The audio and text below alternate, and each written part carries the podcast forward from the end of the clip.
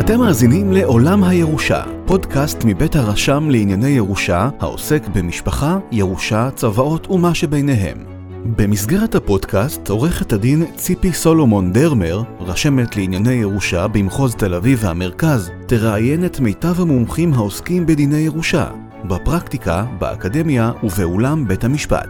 הפודקאסט מופק על ידי עורך הדין מנחם פשיטיצקי, רשם לענייני ירושה. התוכן נועד לידע כללי והעשרה בלבד, ואינו מהווה תחליף לייעוץ משפטי. האזנה מהנה ומועילה.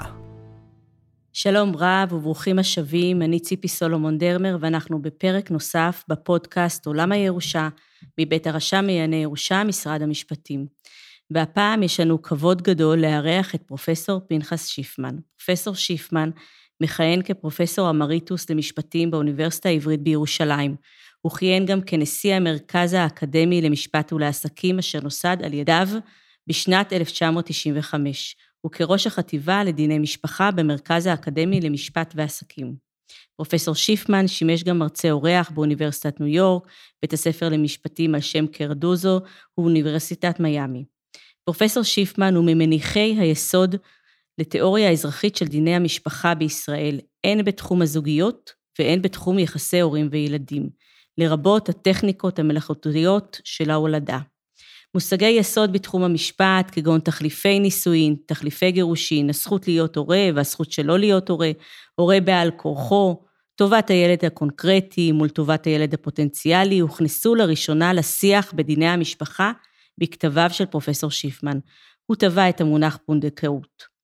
פרופסור שיפמן חיבר ספרים ומאמרים רבים בדיני משפחה וירושה, משפט עברי ומשפט בין דתי.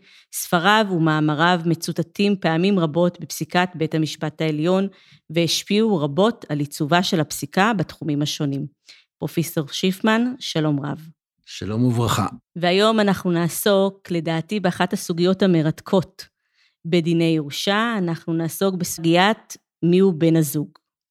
אז אולי לפני שאנחנו ככה מתחילים לצלול לעומק, נזכיר למאזינים שלנו מהם זכויות הירושה של בן הזוג. טוב, תודה רבה לך. אה, נקודת המוצא של כל דיון בדיני הירושה הוא האבי עיקרון, העיקרון היסודי של חופש הציווי, שאומר שבעצם אדם בן חורין להנחיל את עיזבונו לכל מי שירצה. החופש לצוות. החופש לצוות. ומהצד השני, המצווה לקיים רצון המת. ולאחר שציווה, מצווה לקיים דברי אמת. לא ניכנס כאן לסייגים שיש לעיקרון הזה, אבל נזכיר שהיום הכוונה היא להתמקד דווקא בכללי הירושה על פי דין, דהיינו אותם כללים שחלים על ירושתו של אדם בהיעדר צוואה, או במידה שהצוואה לא מתייחסת לכל העיזבון. והנה, לפי כללי הירושה על פי דין, אה, אה, נאמר כללית שהיורשים הם קרובי המוריש, דהיינו אה, ילדיו וצאצאיהם, בסדר שני הוריו וצאצאיהם, ובסדר שלישי הורי הוריו וצאצאיהם, אבל בצד זאת יש זכות ירושה נכבדה לבן הזוג, ובאופן כללי נזכיר שכאשר השאיר אדם בן זוג וילדים או צאצאיהם, חלקו של בן הזוג יהיה חצי, כאשר הוא השאיר אה, הורים או אחאים ואחיות, שני שליש, אה, ומעל כל זאת, בל נשכח שלבן הזוג יש גם זכויות מכוח אה, הדינים החלים על יחסי ממון בבני זוג, שזוהי סוגיה שלא ניכנס אליה היום, אבל צריך לזכור אותה ברקע הדברים. נכון, ועל זה יש לנו גם פרק נפרד באמת בפודקאסט שלנו עם אה, פרופסור אה, שחר ליפשיץ. יפה. אז אה, עכשיו אנחנו יודעים בעצם מהם זכויות הירושה של בן הזוג, אז אולי נדבר על מי יכול להיחשב בן זוג לצורך ירושה על פי דין. אוקיי, הייתי פותח ואומר שעקרונית או תיאורטית יש שתי שיטות לזיהוי בן הזוג המדובר. השיטה האחת, אפשר לכנותה דוגמטית או פורמלית, והיא אומרת שבן הזוג הוא אותו אדם שהיה נשוי למנוח ערב פטירתו. שזו בעצם הגישה של המחוקק הישראלי, בחוק, נכון להיום, אה, אני תכף אומר משהו על החוק הישראלי, אבל אני קודם אוקיי. רוצה להציג את הגישות. בסדר. אה, הגישה השנייה, זו, זו גישה, אם כן, שאפשר לומר שהיא פורמלית, היא, מ- היא מגבירה ודאות, היא גם אה, תומכת בהשקפה השמרנית, שאומרת ש, שעל המשפט לתת אה, מונופול לקשרי נישואין על פני קשרים אחרים. הגישה האחרת היא גישה אה, פונקציונלית, אה, ריאליסטית, שאומרת שיש לשים את הדגש על מהותו של הקשר, על תוכנו הממשי, ולא על תיוגו הפורמלי. עכשיו, כפי שאת כבר אמרת, הבה נפנה לחוק הישראלי. אם כן, הכללים שאנחנו מדברים בהם, מקורם כמובן בחוק הירושה, תשכ"ה 1965, אבל אה, אה, חייבים לומר משהו על הרקע. הרקע הוא אה, שבן זוג, לפני חוק הירושה, היה באמת אדם שנקבע לפי השיטה הדוגמטית, הפורמלית, דהיינו לפי מבחני הדין הדתי בדרך כלל, היה צריך אה, לקבוע אם אה, בני הזוג היו נושאים לפי הדין הדתי, בהתאם לכך הייתה נקבעת אה, אה, זהותו של אדם כיורש. וכאן יש כמובן לדייק. נכון. כאן יש כמובן לדייק, אה, בתי המשפט עשו את ההבחנה בין השאלה מיהו בן זוג, לבין השאלה מי זכאי לרשת. הפנייה לדין הדתי נעשתה רק לשם המטרה המצומצמת של זיהוי בן הזוג. אין פונים לדין, לדין הדתי בקשר לשאלה האם בן הזוג הוא זכאי לרשת. הנה למשל, לפי הדין היהודי, אישה איננה זכאית לרשת, לרשת. את האיש, יש לה זכויות אחרות, אבל איננה זכאית לרשת, וכמובן, אה, אה, ברגע שענינו על השאלה שאישה מסוימת היא בת זוגו של המנוח, מילא הזכות לרשת נקבעת לפי החוק החילוני ולא על פי הדין הדתי. עכשיו, ה- אה, אה, התוצאה מכך שהזכות נקבעת לפי הדין הדתי, היא אה, הייתה, אה, כפי שהשופט זילברג אמר באחד פסקי הדין, שהמבחן היחיד לקיומו של קשר הנישואין הוא אם האישה בלשונו מותרת לשוק או לא, כלומר, האם היא זקוקה לגט, הייתה זקוקה לגט או לא. או לא. זו השאלה, ולכן, למשל, אה, אה, נפסק שגם כאשר האיש קיבל היתר נישואין לשאת אישה שנייה, הוא חי בפועל עם האישה השנייה, שתי אנשים יזכו כאחת. לחלוק את החלק המגיע לפי החוק אה, אה, אה, לבת הזוג, ואין מעדיפים את האישה השנייה על פני הראשונה, האישה הראשונה עדיין הייתה זקוקה לגט ממנו, משום שכידוע היתר הנישואין איננו מפקיע את זיקת האישות בין האיש לבין האישה הראשונה. בהתאם לכך גם נפסק שגרוש וגרושה ששבו לחיות יחד, הרי כיוון שלפי הדין היהודי היא זקוקה לגט שני מכוח החזקה שאין אדם עושה בעילתו בעילת זנות, הרי אה, אה, היא תהיה זכאית לרשת, ונא לדייק בדבר, היא זכאית לרשת לא בגלל שהיא הפכה להיות ידועה בציבור שלו, כן, שזה אנחנו מפני- נדבר. שזה סוגיה נפרדת, נכון. אלא מפני שעל ידי החיים המשותפים התחדשה זיקת. האישות שביניהם לפי הדין היהודי. טוב, זה באופן כללי הרקע לחוק הירושה. אה, אה, כמובן צריך לזכור שעד לחוק הירושה הייתה הכרה, כבר הייתה הכרה נרחבת בידועים בציבור, לצורך, בעיקר לצורך אה, זכויות סוציאליות, ועם חקיקת חוק הירושה באה הדרישה להקנות גם לידועים בציבור זכות בירושה. והייתה כמובן, היה ויכוח קשה פה בין מתנגדי הגישה הזאת לבין שולליה, בסוף הוחלט שני דברים, אה, האחד סמלי והאחד מעשי. הדבר הסמלי היה שלא כינו את הזכות הזאת כזכות של ירושה על פי דין, אלא קראו לזה זכות מעין צוואה, התחכמו ואמרו, אם התקיימו היסודות, רואים אותה כאילו נתן לה חלק בצוואה. כן, זו גישה ש- שכאילו רוצה עדיין להמשיך לחלוק כבוד סמלי להשקפה הקודמת של הדין הדתי, אבל נותנת את התוצאה המעשית שוות ערך של הזוגיות. הדבר השני, שהוא היה חלק מן הפשרה, היה שאמרו במה דברים אמורים, כאשר אף אחד מהם לא היה נשוי לאדם אחר. אה, זה תנאי אה, לזכותה של הידועה בציבור, או של האישה, אה, או של האיש הידוע בציבור, שהמחוקק בסעיף 55 של חוק הירושה, אמנם לא מכנה זאת ידועים בציבור, אלא אומר איש ואישה חיים חיי משפחה במשק בית משותף, אינם נשואים זה לזה, מת אחד מהם, ואף אחד מהם לא נשוי לאדם אחר, רואים את הנשאר בחיים, כי הוא כאילו. קיבל זכות בצבא. ושמו את זה גם בפרק של צוואות. ושמו את זה בפרק של צוואות, כן. זאת אומרת, עכשיו במילים אחרות, אה, אה, מול המסלול הדוגמטי הפורמלי שהיה מוכר ערב כניסתו של חוק הירושה, אה, הכניס המחוקק מסלול נוסף, מסלול פונקציונלי, ריאליסטי, שבא להכיר בזוגיות למעשה, או אפשר לקרוא לזה גם יחסים דמויי נישואין, אה, להכיר בהם כמסלול שווה ערך למסלול הנישואין. עכשיו, כמובן צריך לשים לב שמדובר פה במסלול אלטרנטיבי, שאיננו מבטל את ההכרה, את התפיסה הדוגמטית פורמלית של המחוקק. וזה בא לידי ביטוי בכמה דברים. אה, ראשית, יש הבדל עצום בין הידועים בציבור, או החברים לחיים, לפי סעיף 55, לבני זוג נשואים. החברים, החברים לחיים, אם החיים המשותפים שהם נפסקו, אז גם בטלה זכות הירושה גם בטלה. זכות הירושה. לעומת זאת, בני זוג אה, נשואים שנפרדו, זכות הירושה לא קיימת מתבטלת. עדיין.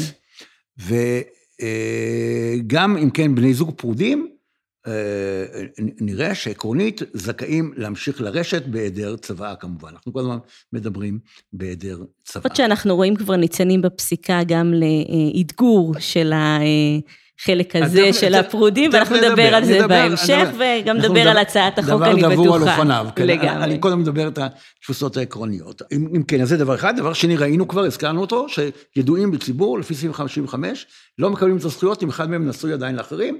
יוצא למשל, שאם אם למשל אה, אישה היא- עגונה והיא נאלצת בלית ברירה לחיות עם גבר אחר, אז... אה, היא לא יכולה גם אם לצורך הגבר דיני השני הירושה. נפטר ולא הניח צוואה, והיא דורשת זכות לרשת, קיומו של בן הזוג ה- ה- הפורמלי, המעגן. מכשיל, המעגן, מכשיל את זכויות- זכותה לרשת אה, לפי סעיף 55. אה, יש דבר נוסף, שמדובר כאן באיש ואישה, חיים חיי משפחה במשק בית משותף. אה, אה, אז לא חשבו בכלל על, על קשרים חד-מיניים, אה, למרות שיש איזו פסיקה שמכוח נכון. עקרון השוויון ביקשה להתגבר, ואמרה, אותו דין צריך לחול גם אם מדובר באיש ואיש או באישה ואישה. על כל פנים, אה, ה- הנוסח הקיים מדבר על איש ואישה, וגם ממשיכים מכוח סעיף 146 של חוק הירושה, להמשיך ולקיים את ההכרה הכפולה בריבוי נישואין אפשרי, שהחוק אומר שמי שהיה היה נשוי לשתי נשים, המגיע לבן זוג לפי החוק, יתחלק. בין אלמנותיו שווה בשווה, זה יכול להתקיים גם למשל כשאדם קיבל היתר נישואין, אבל יכול להתקיים לכאורה גם כאש- כאשר אדם נשא אישה שנייה באיסור, תוך הפרת האיסור הפלילי של ביגמיה. אני אה, חייבת לציין בהקשר הזה, שבעניין של ירושה של בני זוג אה, מאותו המין, יש כבר החלטות של הרשמים שאפשרו את הירושה הזאת מכוח באמת פרשנות תכליתית לאותו כן. מונח בסעיף כן. החוק של איש ואישה. כן, אבל זה קדם לזה פסק דינו של בית המשפט המחוזי, נדמה לי. בנצרת, אם אני לא טועה, בחיפה, בנצרת. כן, כן, שברוב דעות פסק, נכון, פסק. את, ה, את הדברים. אה, עכשיו, על רקע הדברים האלה, צריך כמובן להזכיר את הפיתוח הפסיקתי. הפיתוח הפסיקתי, אה, אה, ראשית, סוגיה שלא דיברנו עליה, היא הסוגיה של נישואין אזרחיים. אה, נישואין אזרחיים אה, הוכרו בישראל בעצם בפסיקת בתי המשפט האזרחיים, עוד מכוח הפסק דין המפורסם של סקורניק, כאשר היה מדובר באנשים שנישאו בהיותם אזרחים זרים, ואחר כך הם, אה, אה, אה, הם רכשו את האזרחות הישראלית. אמר בית המשפט העליון, רכישת האזרחות הישראלית איננה אירוע שמפקיע סטטוס. שנרכש בחסותו של דין זר. הם, אה, בני זוג שהיו אזרחים זרים ונישאו שם, לא מתערטלים בזה מהנישואין אה, שהם זכו בהם, לכן מבחינת בית המשפט האזרחי, לאו דווקא בית הדין הדתי, בית המשפט האזרחי, הם אה, דינם כנישואין, ממילא ברור שהם נשואים אה, גם לפי... אה, חוק הירושה. לפי חוק הירושה. אה, פחות ברורה הייתה התשובה לשאלה, מה דינם של אזרחי הארץ או תושביה, שנישאו. מחוץ לישראל, מה שנקרא נישואי קפריסין או נישואי פרגוואי, כשהפעם ההתנגשות איננה בין החוק שחל עליהם בשעת מעשה לבין החוק שחל עליהם כיום, אלא, זאת אומרת, התנגשות בין זמנית, אלא התנגשות שאפשר לומר אקסטרה-טריטוריאלית, של, אה, כיוון שהאנשים האלו היו אזרחי ישראל בשעה שנישאו, אלא הם, הם ביקשו להפקיע את הדין הדתי על ידי נסיעה לארץ אחרת אה, ונישואין שם. אה, וכאן צריך לומר שבית המשפט העליון, זה היה פסיקה של השופט ברק ממש ערב יציאתו גמלאות. לגמלאות, פסק שלפחות לצורך חוק הירושה, מתוך ניסיון לקיים את המטרה התכליתית של חוק הירושה, בני זוג שנישואיהם תקפים לפי דיני מדינת העריכה, דינם כנישואים לצורך חוק הירושה. אז ניתנה אם כן פרשנות מרחיבה למושג בן זוג, מכוח... אה, נישואים. נישואים אזרחיים. אה, ומתן פרשנות מרחיבה לכללי המשפט הבינלאומי הפרטי, וכמובן לא ניכנס כאן לכל לדיון יותר מעמיק בסוגיה של משפט בינלאומי פרטי. אז, אז זו נקודה אחת. הנקודה השנייה, הנקודה השנייה, אה, יש בפסיקה כבר ניצנים אה, ניצנים למבחן מהותי, הדבר התעורר בפסק דין סבג, סבג, שבו היה מדובר באדם שהיה נשוי לשתי נשים כשהוא קיבל היתר נישואין, מקום שהאישה הראשונה בעצם הייתה סרבנית גט, או כך היה נראה לכאורה, ובית המשפט אמר, הוא קיבל את הדעה שהובעה בספרות המקצועית, ואני אשם בדבר, וש... כתבתי בשעתו מאמר שנקרא מספר אלמנות האוחזות בירושה אחת, התפרסם בפרקליט, והבעתי את הדעה שעל בית המשפט, במקרים כאלה, על בית המשפט לאמץ איזה מבחן ברירה בין שתי אנשים, להעדיף את הנישואין שהתקיימו בפועל על פני הנישואין שהתרוקנו מתוכנם. מבחינה מהותית של הנישואין, מי באמת היו אה, נישואין כשבית המשפט בעצם אה, אימץ את, אה, גם מה שכתבתי לך בספר, שבעצם היתר הנישואין משמש פונקציה של תחליף גירושין, ולכן צריך לנקוט כאן גישה לא פורמלית, ולומר שבעצם, בעצם כאילו, אני כאן את המילה כאילו, שאומנם אצלנו אוהבים להשתמש בה שלא לצורך, על פה המילה כאילו לעניין, הם כאילו התגרשו, ולכן אין זה מוצדק להעניק לאישה הראשונה זכות בירושה.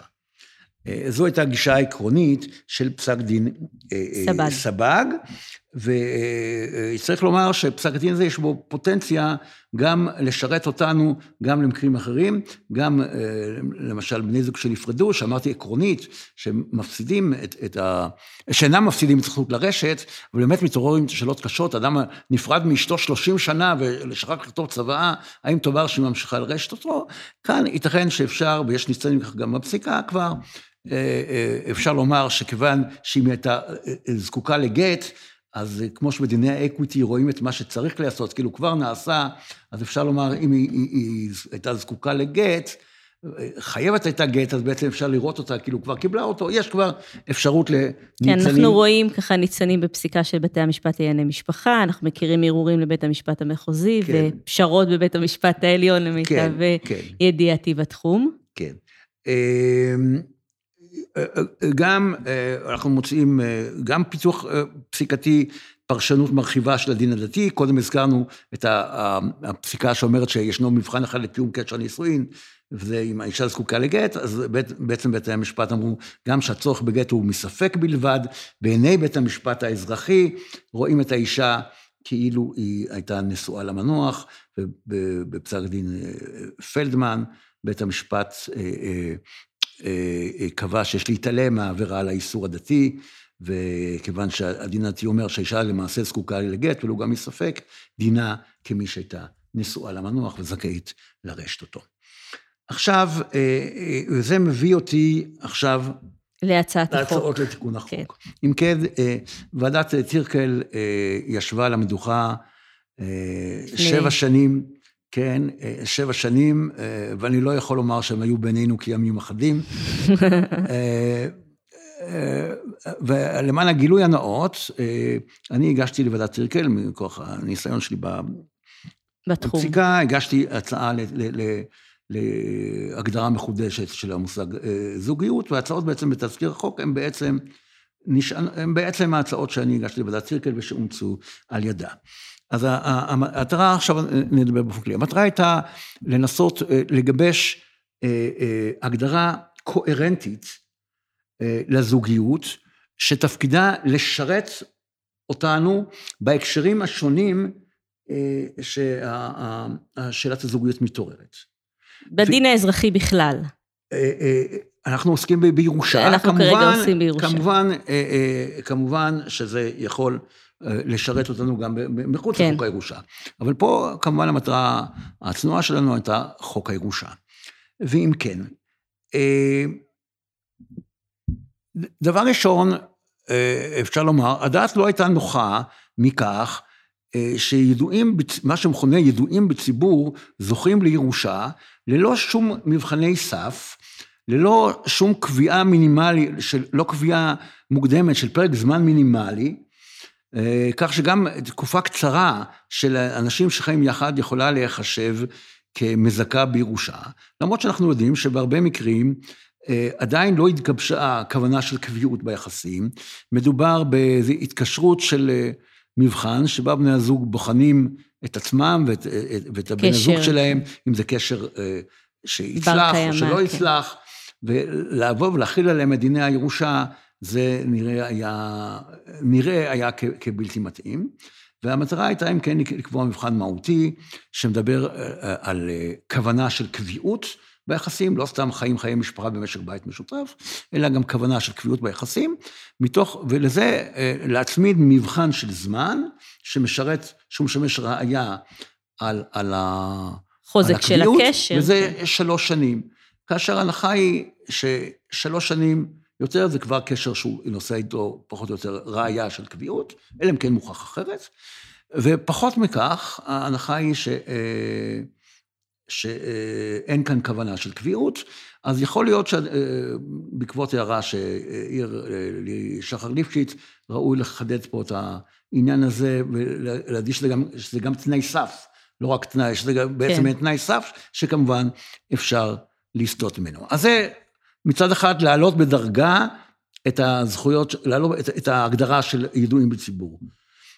אה, ובבני זוג נשואים, ובפרודים, שזה מאוד מעניין. דבר שני, דבר שני לגבי בני זוג פרודים, כאשר הפירוד הפך להיות כבר עובדה מוגמרת, וזה לא נראה שזה משהו זמני או חלקי, אלא פה יש כוונה לנתק את הקשר, והניתוק מתרחש כבר שלוש שנים או יותר, זו ראיה של כוונה של ניתוק, זה הצד השני של העניין הקודם. שהם לא יזכו ל, ל, ל, לזכויות, לירושה. לירושה. אה, וההקשר השלישי הוא כמובן אה, הסייג שהופיע בסעיף 55, על פיו הידוע בציבור לא זוכה אם הוא נשוי לאחר, אז נשוי רק במשמעות שזה נישואין ממשיים, כן? זאת אומרת, באותה משמעות כן, של תיקון החוק, זאת אומרת, בחינה נכון, מהותית של פרודים, הקשר. אם הם פרודים כבר שלוש שנים או יותר, פרודים מתוך כוונה של ניתוק, אז זה לא יכשיל את הזכויות של הידוע בציבור. של הידוע בציבור. ולבסוף, הכוונה הייתה לתת הגדרה יותר רחבה, לא לדבר על איש ואישה, אלא לומר בצורה מפורשת, מי שחי חיי משפחה במשק בית משותף, שברור שכאן הכוונה הייתה לכלול גם בני זוג מאותו מין, אם באמת חיים חיים אה, אינטנסיביים של זוגיות, מתוך כוונה של קביעות, במשך שלוש שנים או יותר, הכוונה היה להכניס גם אה, אה, אותם. אה, אז זוהי המסגרת הכללית של, של, של מה שהוצע. עכשיו, אני חושב שיש בה יתרונות גדולים, לא צריך עכשיו להתגדר בניסיון לחלץ מבעיה על ידי הישענות על הדין הדתי. אה, כמו, כמו פסק דין פלדמן, שניסו לתת הרחבה של הדינים הדתיים, ששם באופן פרדוקסלי, חומרותיו של הדין הדתי, שאמרו צריך, אה, צריך מכוח אה, דיני איסור והיתר, להחמיר, זה דווקא שירת מטרה ליברלית, כן. להקנות לאישה זכות לבושה. התפיסה הרחבה הזאת שמדברת על זוגיות בפועל, שהיא מתרחשת באופן קבוע, אז אה, לראות אותה כ, כ, בעצם כעוגן העיקרי של, של הגדרת הזוגיות. אה, טוב, יש פה גם דברים שאפשר לבקר, אבל לא תכף ניכנס אליהם. כן. עכשיו, אה, נכנסים פה לשאלה של הביקורת על ההצעות הללו. ו... אז יש, כמו פרופסור שחר ליפשיץ, חושב שמן הראוי בכלל בהכרה בידועים בציבור להציל סייגים ולעשות הבחנה בין אה, מעוכבי גירושין לבין מעכבי גירושין. הוא חושב שהדברים האלה נכונים למה שכאשר אה, הידועים בציבור אה, משמשים, מה שאני קראתי תחליף גירושין.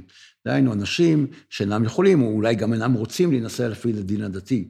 אבל אם השיקול הזה לא קיים, לדעתו, אם דווקא מדובר בהפך, אדם אדם מעכב גט לאשתו, והוא חי עם אישה אחרת בלי שנותן לאשתו גט, ואחר כך אה, אשתו תתבע זכויות מכוח ידועה בציבור, הוא חושב שזה איננו ראוי, שיש פה חוטא יוצא נשכר וכך הלאה.